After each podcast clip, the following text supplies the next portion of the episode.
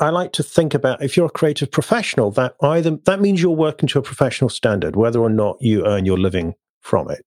You may earn your living from it as well, or you may earn it from a combination of different activities. So I think one of the great things about the 21st century is we have a lot more choices available. Welcome to the Become a Writer Today podcast with Bryan Collins. Here you'll find practical advice and interviews for all kinds of writers. What does it mean to be a creative professional today? Hi there, my name is Bryan Collins, and welcome to the Become a Writer Today podcast. That's a question I've been wondering about for quite a while. For years, I was a copywriter for the British software company Sage, so I had a pretty clear plan for what my day would look like. You know, I would get up at half five or six and I would write for an hour or an hour and a half or do something creative before work. And then it'd be time to, you know, get the kids off to school or to the childminder. And then I typically start my day as a copywriter in Sage. Now, a typical working day involves spending a good chunk of the day writing copy. That's writing words that sell for products and services. I also spent a good chunk of the day on conference calls over Microsoft Teams, where I'd present copy to stakeholders and they would provide feedback on the copy. And then they would say what they needed changed and if it, you know, accurately conveyed the messaging for the product in question. Then I'd normally go away and take that copy, rework it, and then have another call a few days later where it would either get sign off and published on the site or I'd have to go back and rethink the whole thing again. So in other words, I was doing something in the morning, which was, you know, writing short stories and later non-fiction articles. And then I was doing something during the day, which was paying the bills, which was copywriting. Now, when I left Sage and when I started working on Become a Writer Today full time, one of the first things I noticed is my day was immediately opened up. I could write in the morning for a couple of hours, for more than an hour and a half if I wanted, but I didn't have anything in the afternoon like long phone calls or conference calls. But I usually found after two or three hours of writing that I was pretty tapped out for the day. So I started thinking about other things I could do to, you know, grow, become a writer today and some of the other sites that I'm running, take them to the next level. And I also considered this podcast. So I started increasing the amount of podcast interviews I was recording each week and publishing each month. The other thing I found with all this extra time was I was able to ask myself questions like, what creative project do I want to work on next? Because when I only had 10 or 15 hours a week, I, you know, I was quite limited with what I could do. I could work on a single book or a single project for the site. But now I could plan out multiple books that I could potentially write over the next year or two, plan out courses and other creative projects that I'd like to do for the site. I'm still working on finding out an answer to what it means to be a creative professional, at least for me. But I recently had the chance to catch up with Mark McGuinness, who's an award winning poet author, and creative coach. And he also hosts his own podcast, The 21st Century Creative. One of my takeaways from this week's interview is the benefits of copywriting for all types of writers. And Mark McGuinness explains how he worked with Brian Clark of Copyblogger and how lessons he learned about copywriting has stayed with him ever since when he's considering what to do on Lateral Action, his site. We also talk a little bit about how the pandemic has impacted on creatives. Mark describes how he set up what he calls an introvert's paradise, and that's certainly something I've done. And he talks about some of the steps that he's taking to break out of this introvert's paradise once the lockdown ends, which hopefully by the time you listen to this interview, it will be over and forever behind us. One of my other key takeaways from this interview is the importance of looking in your closet or on your computer for that messy creative project that you've been putting off for quite a while because you've had no time to work on it or you didn't feel like it's going to go anywhere. Because Mark basically says that this messy creative project could be the one that pays dividends for you over the long term. And it could actually turn out to be the creative project which you're most excited about, but perhaps you're simply procrastinating. So that's certainly a question I'm going to ask myself. What messy creative project am I procrastinating about? And what one should I work on next? Now, if you find this interview helpful, please leave a short review on iTunes, Stitcher, Overcast, or Spotify, or share the show. And also for a couple of dollars a month or for the price of a cup of coffee, depending on what country you're in, you can become a Patreon supporter and I'll give you discounts on my writing courses, software, and books. If you've got questions about the show or feedback, or you simply want to let me know what you're up to, please reach out on Twitter. It's at Bryan, B R Y A N J Collins. Now let's go over to this week's interview with Mark McGuinness. Mark, there's a few people I've been following online for quite a while, uh, Joanna Penn and, and you. So I've been fascinated by some of your books and your approach to creativity. But before we get into that, could you give listeners a flavor for who you are? Sure. I am a poet who earns my living as a coach for creative professionals. So I work with people across the whole spectrum of the arts, the creative industries, media, performers, and so on. And in relation to the coaching, I also have a podcast, 21st Century Creative, and um, four books I've written for creatives on different aspects of the creative life. So the kind of the poetry and the coaching and the writing about creativity are in a kind of a an ongoing dialogue. I find working with other people is a really good way of reflecting on my own practice. Um, and obviously, being a poet informs the kind of people that I like to work with. Uh, I like to yeah. work with people who are on the same kind of creative wavelength, even if they're working in a very different media. Yeah, that's one of the things that came across in your work. You work with people who, not just writers, but they could be involved in other creative pursuits. I, I think I saw one of your tweets was about why people should take a class in pottery to give them a different medium oh, to express themselves. Yes, I did a lovely interview with a guy called Nick Hand here in Bristol who runs a, a letterpress printing uh, collective. I think he calls it the Letterpress Collective. But basically, he's got a whole workshop full of Victorian printing presses, and you can go and learn to do this. Um, when the pandemic's over, I'm going to be going down and, and taking a, a class on how to print a poem using an old letterpress thing. Wow. And Nick is really, he's a real enthusiast for traditional crafts, particularly as an antidote to all the digital distractions and, you know, brain fuzz that we have these days. So um, I think that tweet was a quote from Nick saying, you know, get your hands dirty, roll your sleeves up, get them covered in ink or or clay or whatever it is, and it's a really wonderful grounding thing to do. Do you spend much time working with your hands or writing poetry with pen and paper, or how do you find a balance between traditional tools versus digital? Well, you know, for poets, the traditional tool is the is the memory. Really, you know, it's yeah. the wandering bard, as I know you have in Ireland, would be you know wandering around. Wouldn't necessarily be literate in the modern sense in terms of being able to write. You know, poetry is an oral art, goes back a long way before writing.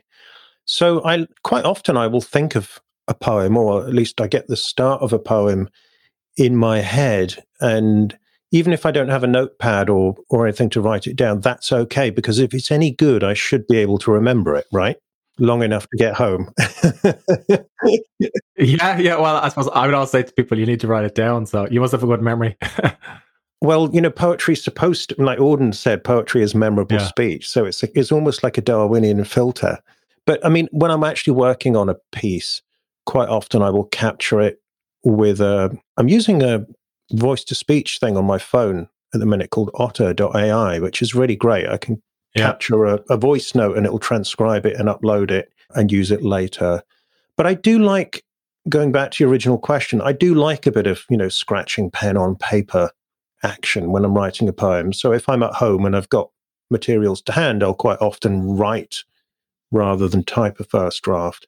And I guess when I'm actually writing a poem, one thing I like to do is is write it until the draft gets too messy, then type it up and play with it on the screen until I can't really see it anymore. And then I print it off.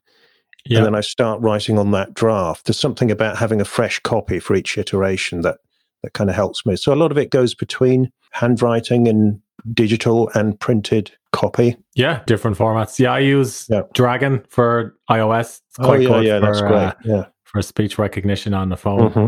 So when you finish your poetry, what's usually your next step? What with the poem? Yeah. At the moment, it's sending it off to magazines and competitions because that's how the poetry world works. And then waiting several months for either a rejection or an acceptance, and then rinse and repeat. So there's not a lot of my poetry out in the public domain because obviously, if it goes in a magazine, they have first print rights and whatever. So it's a little antiquated, but that's the way the poetry world works at the minute but I do have a collection that should hopefully be published within the next couple of years. Is there a case for self publishing poetry?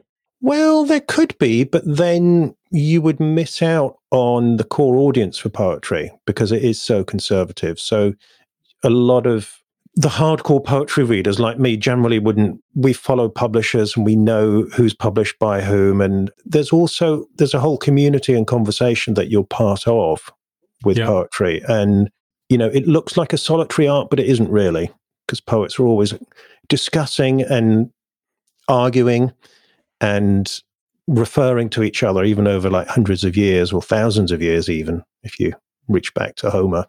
And so, for better or worse, at the minute, that whole conversation and community is still tied up with traditional publishing. It may change in a few years, but right now, I think if you want to be part of that, you go the traditional route. I interviewed a poet recently. He described how he writes poetry and then performs it at spoken word events in the US. Mm-hmm.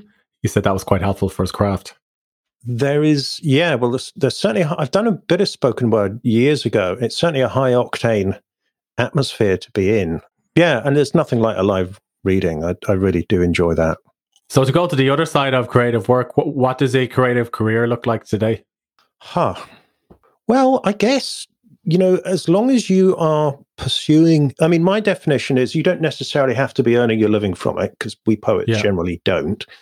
I think I'm not so sure about the word career. I don't know. It, it, it doesn't quite sit with me. But I like to think about if you're a creative professional, that either that means you're working to a professional standard, whether or not you earn your living from it.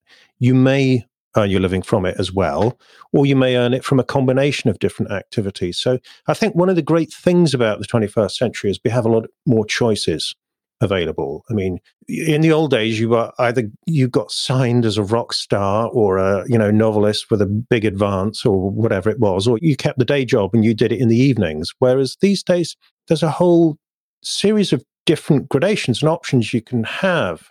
You know, I think a lot of people these days have a what would be called a portfolio career, where you might do something that is more commercially oriented I don't know, editing or design or copywriting or coaching or consulting, and then something that's more artistic. So yeah. I think the one thing I would say is don't hold back on doing the thing that you really want to do because you only have one life. Don't put it on hold because you're not, you're not as far as we know, unless the Buddhists are right, you're not going to get another one. Yeah, so I think you might not get another chance. Yeah. Uh, so for me, it's really about, I guess, the way I frame the question to myself and my clients is what's the work you really want to do? And what kind of career structure can you create to support that? And for some people, it's just having a day job. They're quite happy with that. Other people, like me, have to feel that they're somehow plugged in to creative work, you know, in all aspects of their career. And there it's more like having a little little ecosystem of projects and roles that mm. somehow, you know, the, the money, the inspiration, the connection with human beings, and the, the following your own heart and being authentic to yourself, all of those bases are covered. Yeah, I worked as a copywriter for the British software company Sage for a good few years. Well, mm-hmm. gave me an opportunity to try different types of writing on the side. So I found that quite helpful. Copywriting, I think, is a really good discipline. So I had a mentor about 10 years ago, a guy called Brian Clark, who founded a site called copyblogger.com. And so he was a real expert on copywriting in the online space and marketing. And I learned an awful lot from him about really clear communication, about putting yourself in your reader's mind and mindset, and you know, answering the age old question, well, what's in it for the other person to listen to me and what I have to say? Now, that's not to say I would write poems based on copywriting principles, but it's certainly certainly I think it's a really important discipline and particularly if you're writing and promoting yourself in any shape or form online then don't be shy you know check it out. Let's see what you can learn from it. Yeah i definitely think it's an underrated skill set and it can help you if you have a blog or any type of website where you're producing content. So you've mentioned some of the different projects that you work on. How do you decide what to work on next that's a good question. Three times a year, I make a large pot of coffee and sit down and, and think, what am I going to work on next? And it's always at the project level, as you've identified. I think, well, given where I'm at, where the business is at, where my creative process is at, and what I've been doing recently, what would it make sense for me to do next? And sometimes it's something that is very obviously going to relate to the business and move that forward.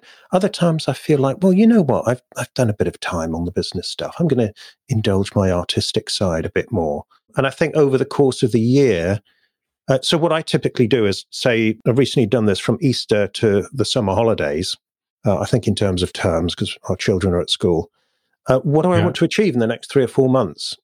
and then I do a review in the summer, and then I'll do the same September to Christmas, and then Christmas to Easter, and that kind of divides the year up into into manageable chunks, but also you know it's short enough for me to think, okay, well, what do I want to achieve by say Easter, and I better get my skates on if I'm going to do that. So, so it can be a combination, like seasons. Yeah, yeah, absolutely. I work with some people who do it by seasons. You know, spring, summer, autumn, winter. It's a really nice way of you know going up to ten thousand feet, so to speak, because it's easy to do that. We all like to do that at New Year, don't we?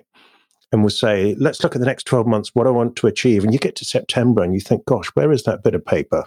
because it's it's a little bit too hard. I mean, particularly the last twelve months, it's a little bit too hard to anticipate what's going to happen. But I find doing it in three or four months at a time, there's a much stronger sense of accountability. I have a working theory that it's a good idea for somebody to work a little bit on their craft or something creative every day, and also do something every day that advances their business forward. But I guess you, you know you can take on a lot of projects that way. So, do you have many projects on the go at any one time? I have well, I have my clients. I agree with you, actually. What I mean, the way I do it is I do my own projects in the morning and I do clients in the afternoon. But in terms of projects, I will generally have one main project at a time, and I work on that until I get it to a certain point. And this is where I sometimes have to make hard decisions, you know, at Christmas or Easter or, or whenever, because there may be two or three vying for my attention. But I know from experience that it's, you know, it's easy to get a bottleneck like that. So generally, there's one project on the front burner with a few others kind of ticking over in the background. So when it comes to working on something like a business, typically people will keep track of things like uh, podcast downloads or email subscribers or coaching clients. Um, mm-hmm. When you're working on a creative project, are there any things that you keep track of, or do you just like to to keep it loose and see where it takes you? Um, if you're talking about what like an, a really artistic project, like a poetry one? Yes, exactly. Yeah. I think there there would be two markers really, and they're both completely different, and I track them for different reasons. One is my own sense of whether I've I've managed to capture what I wanted in the poem. That's always the most important thing. Do I feel excited each time I read it? Because if it's not fresh to me, it won't be fresh to a reader. So that's the main one. And then the secondary one is where am I going to send this? which magazine might take it, which competition might it um, have a chance of placing somewhere. Um, and also, I guess now because I'm got the collection, is well, where does it fit in the collection, or does it fit in the collection? Does it need to go somewhere else? Makes sense. Makes sense. Uh, when you're working on a creative project and it comes to a natural end, like you've submitted it to the publisher, do you take a break? Yeah, you, well, I usually work on something else. And I, I like the fact that I've got different types of projects. So, for instance, I have my main coaching podcast, 21st Century Creative. I yeah. do that in seasons deliberately because I love immersing myself in it. And I record 10 one hour episodes and that will t- kind of take over my life for a couple of months. And I really, each time I get started on it, I'm really excited. It's great to be a podcaster again and to meet new people and to, you know, remember what it's like to, you know, be playing with all the equipment. But by the end of the two months, I'm like, okay, I'm really glad I'm not doing that for a bit. And I want to do something fresh and different then. So yeah. I do, I do like having that variety of stuff that, that keeps everything fresh.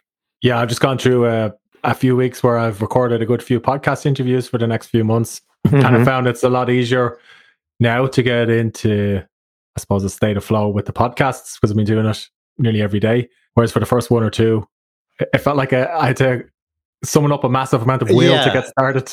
yeah, I mean, it's like anything, isn't it? Once you get in the zone, it's easy to keep doing it. I mean, I think David Allen says in Getting Things Done, he says, if you've got a load of difficult phone calls to make this week, he says, do them all one after the other because then you're in difficult phone call making zone. He says, otherwise you've got to work yourself up to it about six times and you, you end up procrastinating a lot. Yeah, you gain f- forward momentum. Yeah. Where do you stand on creative people having a back catalogue? So, because the reason why I ask is I was I was writing a chapter for a book and I came across an interesting fact that uh, Picasso had thirteen thousand five hundred paintings during his career, but most people don't know a lot of them because there's so many. Mm-hmm. And that's why he's so successful because he gave himself more chances to, to take a swing at the bat. Is that something you've noticed with your clients that those who publish more or have more work have more success? Certainly, those who do more, they don't necessarily publish it all. When I did my master's, I read a really interesting book. I think the guy calls Robert Weisberg. And oh, I can't remember the title of the book, but basically, he'd done an assessment of the ratio of masterpieces to kind of average work in the works of the great composers like Mozart, Beethoven, Bach, and whoever. And apparently, it's reasonably beyond a certain level of competence, it's reasonably consistent that even Mozart, it wasn't all masterpieces. Even Beethoven or Bach, it wasn't. And a lot of these, like Bach, for instance, he he's produced much higher than usual number of masterpieces, but apparently just make loads and loads and loads of music because he was employed by a church. And in, in the good old days, they didn't like old music. They all wanted new music every week. So he had to come up with a new piece of work every week for the church. I mean, imagine going to that local church. There's J.S. Bach has got a new premiere every single week. I bet, I bet the priest was, you know, had a full house. And apparently that just, that productivity led to the, you know, him producing an awful lot of really distinguished work.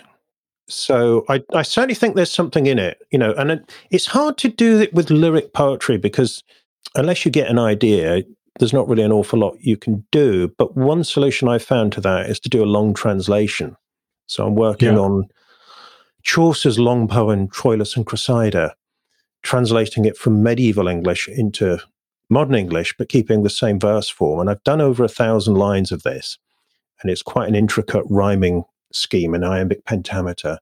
And apart from the fun of of doing it and spending that time with Chaucer, it's definitely made me better at rhyme and meter and rhythm and syntax and all the kind of technical skills you need. So that when I write my own stuff, it it seems to flow much more easily. Does that project take long? It sounds like something that would last weeks or it's, months. It's it's an ongoing project. I've, I've, done book one. He's, he wrote five books, and I've done the first book. So you oh, know, it's, it's, not going to be out this summer. I can I can assure you. Wow, yeah, that's a big project. And then the other side of it, which is if you publish something and you you know you get a negative review or you get some criticism from somebody, what, what advice do you give to clients to get over that? You know, a lot of people say don't take it personally. And those people are generally not writers or artists themselves because if you really care about your work and you put your heart and soul into it, then at some point, to a degree, it's inevitable that it will hurt and that we will take it personally. I think it was Gustave Flaubert who said, We serve up a portion of our guts and the bourgeoisie get out their knives and forks. So there was a man who had suffered a few bad reviews. But I think part of the, the job of being a professional is that you you kind of dissociate from that or you you don't get too attached to that. You, you accept it's going to hurt, but then you you've got to get out there and do some more. And and it's also I think it's really super important to ask yourself, well, who is making the judgment here, and what are their criteria, and honestly, what is their qualification? If it's some random person on the internet, I'm generally not going to get too worried. If it's, for instance, a poet whose work and opinion I really respect, and they say, "Well, you know, Mark, I think this isn't this isn't all there yet. There are some things you need to think about, then I will generally take that criticism on board a lot more. So, one thing I would say is find really good sources of feedback. If you if you can find someone who really understands and cares about your work and gets what you're trying to do and can give it the feedback in a way that isn't completely soul crushing, then hold that person very close in your life. Good advice. Good advice. The other problem creative people have is getting somebody to pay attention to their work in the first place. Mm-hmm. There's just so much noise out there and so many more forms of media that people can consume everywhere. So, do you have any advice for people who are having trouble getting others to pay attention to their work?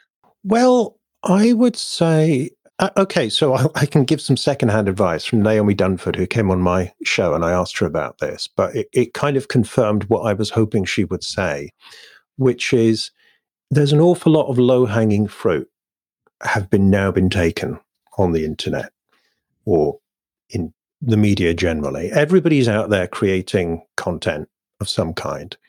And so if you're going to try and play it safe and do something that is a bit you know you you that you think has the potential to reach a broad audience that's probably a risky thing to do it weirdly it's much safer to to follow your own idiosyncratic inclination and do the thing that only you could do and you've still got to do it to a really high level but chances are if you're genuinely creative there's going to be something that you can do and only you can do it in your way and it may take a bit of creativity and persistence and feedback to figure out what that is. But you, in the long term, you're much better pursuing that than pursuing the thing that you think lots of people would want to buy because somebody's already doing that. Somebody's figured that out, you know, 10, 15 years ago. So you have to find a way to differentiate yourself.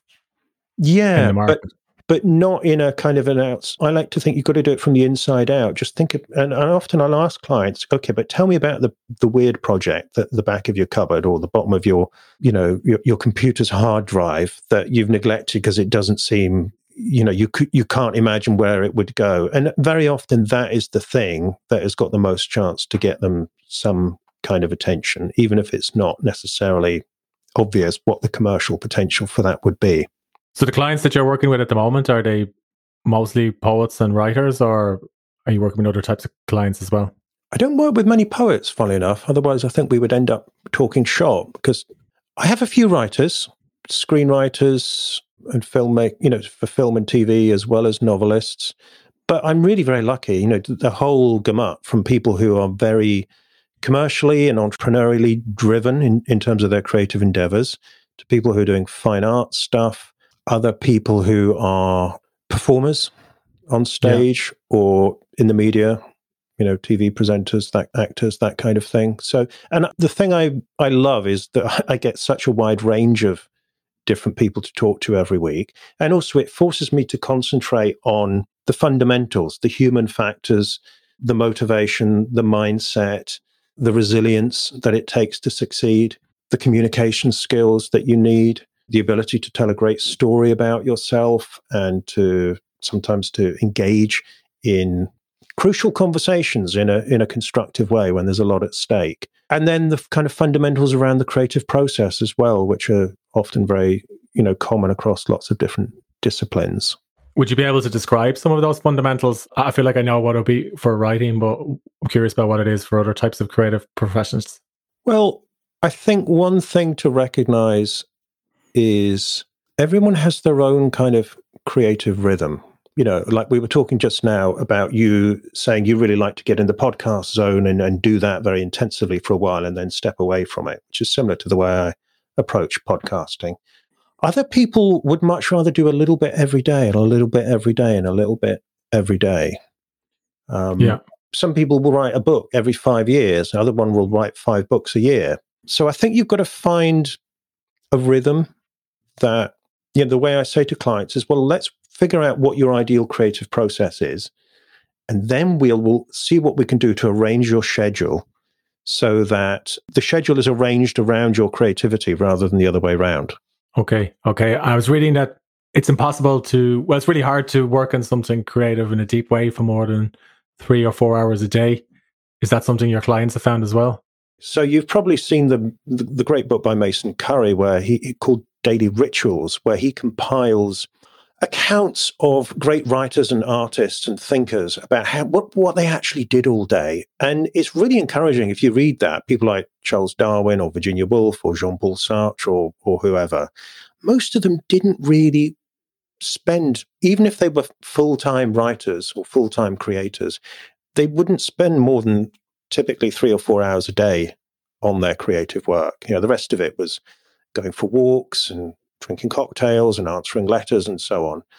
Uh, so that's quite encouraging. So I, I like to think if I get a good three hours done in the morning, that's yeah. my that's me done as a writer for the day. And then I do a couple of coaching clients in the afternoon, so that's about four hours. Well, that's me done as a coach for the day. And even on the days when I don't have any coaching clients, I'm not going to get twice as much writing done because I don't have the yeah. same kind of energy in the afternoon.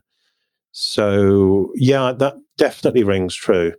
Um, and it, it, I mean, it also means we get chance to to have live the rest of our lives And it takes one little block away because even if you're working nine to five, you could get three hours done in the evening or at least a couple. And you get most. Or before work. Or before work. Yes, that's been done too. And you could, you know, you'd be up there with, uh, you know, the flaneur who is spending the rest of his day just sitting in a cafe in Paris drinking absinthe, you know. So you could be, in terms of creative productivity. So, yeah, uh, yeah I, I find that quite heartening. Yeah, I've been reading a book about creativity recently, and the author was saying that incubation of ideas is an important part of the process. So you need mm-hmm. to give mm-hmm. yourself time to reflect on something. So set it aside and then come back to it the next day or the next week. Is that something you found? Yes, with one important qualification. So I, I, thought about this a lot. I thought, how can you tell the difference between incubation and procrastination? because it's easy to be sitting around saying, well, I'm not really doing anything today, but I'm incubating. This is really important for my creative process. And I thought, well, how do we know the difference? Because there are times when working harder is actually the worst thing you can do. You need to step away. You need to go for a walk. You need to get on an airplane or, or, or whatever. And the conclusion I came to is procrastination happens before you do some hard work on a problem, whether it's a creative piece of work or another kind of problem. And incubation is what happens after you've done a really um, intense bit of work. Because I noticed all the, you know, the accounts of I think Henri Poincaré, the um, the French mathematician, was one of the famous ones. He came up with this idea. He said he would be working really hard on some kind of you know root cause of quadratic equations or whatever it is that French 19th century mathematicians thought about and he would work himself to a standstill and then he would go for a walk on the beach and suddenly the idea would come to him. And I looked at quite a few accounts of this and thought about my own experience and thought that's generally true. You know, often, I mean, it's all very well as a poet, for instance, sitting around waiting for the muse to strike uh, with inspiration, which does happen. I'm pleased to say, you know, you can be walking along and a line comes into your mind and you think, wow, that's the start of a poem. But I noticed that she tends to show up, the muse that is, after I've maybe been struggling away on my own, you know, kind of priming the engine, so to speak. So that's, I would say, if if you want some incubation, it's great. But so work hard on something and then take a break. Yep. But don't just sit around waiting for the inspiration to to come along before you've you've applied yourself to it. And it, you know, this is why I do think it's important to take evenings off, to take weekends off, to have proper holidays um, because as creators, we can be our own worst enemy in that department. You know, we work and work and work. And as far as creativity is concerned, that's actually counterproductive. Yeah, I have a sign on my wall that's a, it's a translation of a French saying. It translates as a step back in order to leap forwards. So well, that's push, nice. Yeah, yeah. So I came across it in a book. So good advice, a reminder for me to stop, which is quite difficult over the past year with everything that happened with the pandemic and the lockdowns There's been a lot of stepping back, hasn't there? There has, there has, yeah. Uh, well, even for switching off can be quite difficult when you're working at home and also living at home. You can't go anywhere. Yeah, I, I guess so. I mean, I think I was lucky in that regard because I've been working at home online for years before the pandemic came along. In fact, when I saw the lockdown regulations, I thought, oh, it's my life. yeah, people and say that to me. Your life hasn't changed. and, you know, this might make you smile. My New Year's resolution for January 2020 was get out of the house more because I realized I'd created this perfect introvert's paradise at home, you know, sitting here doing writing and coaching on Zoom. And of course, the, the gods laughed uh, when they saw that as my resolution. So, um, um, so if you, but there's one thing I have learned: if you work from home in any way, shape, or form, you need to have some hard edges in your day and on hard delineation between your work and the rest of yeah. your life. So my life changed the day I could afford to have an office. You know, not being working at the kitchen table or in the living room or, or whatever. Is, is this a home office or outside the house? It's actually a home office, which I prefer. Yeah. Because it cuts down on commuting. But that door gets well and truly closed when I come out of it in the evening. Okay. And I do try and avoid going in the office in the evening uh, whenever possible because it just, you know, as soon as I come over the threshold, I'm in work mode. Um, yeah. Same with things like email gets switched off uh, about seven in the evening, switched off on my phone as well. Um, all my clients know if they need to reach me urgently, they got my phone number, they can call me or text me. Uh, I say if, if you're sending me an urgent request via email, then it's chances are it might not reach me. So they're all that works really well. So I think having some kind of hard edges in your day, start times, stop times, digital boundaries. Don't be checking email in in bed at. I mean, like so, I am sure yeah. no one would ever do that. Listening to this, checking email in bed at night and then to sleep. It's just not. It's not going to happen. Um, yeah. And if you can have a separate workspace, and even if you can't, you know, you you, you don't have a, a, space big enough that you've got a separate room, you can always make sure that you pack the work stuff away and drape a blanket over it or something, so that at least the environment gets transformed. Yeah, now it's good advice. And, and under normal circumstances, what would you do, like to to I suppose break out from the introvert's paradise that you described? Under normal circumstances. Yeah. Gosh, I'm trying to remember what those are like. I mean, back in two, two, a year and a half ago now. you mean work wise or socially? Well, well, either, either. Just, just curious, like how somebody. I think what I was thinking about was I needed to get out of the house and do some more things where I was meeting people in the real world. You know, get find, I don't know, a local writing group where I could actually yeah. go along and see people. I like doing Tai Chi. I got a great group okay.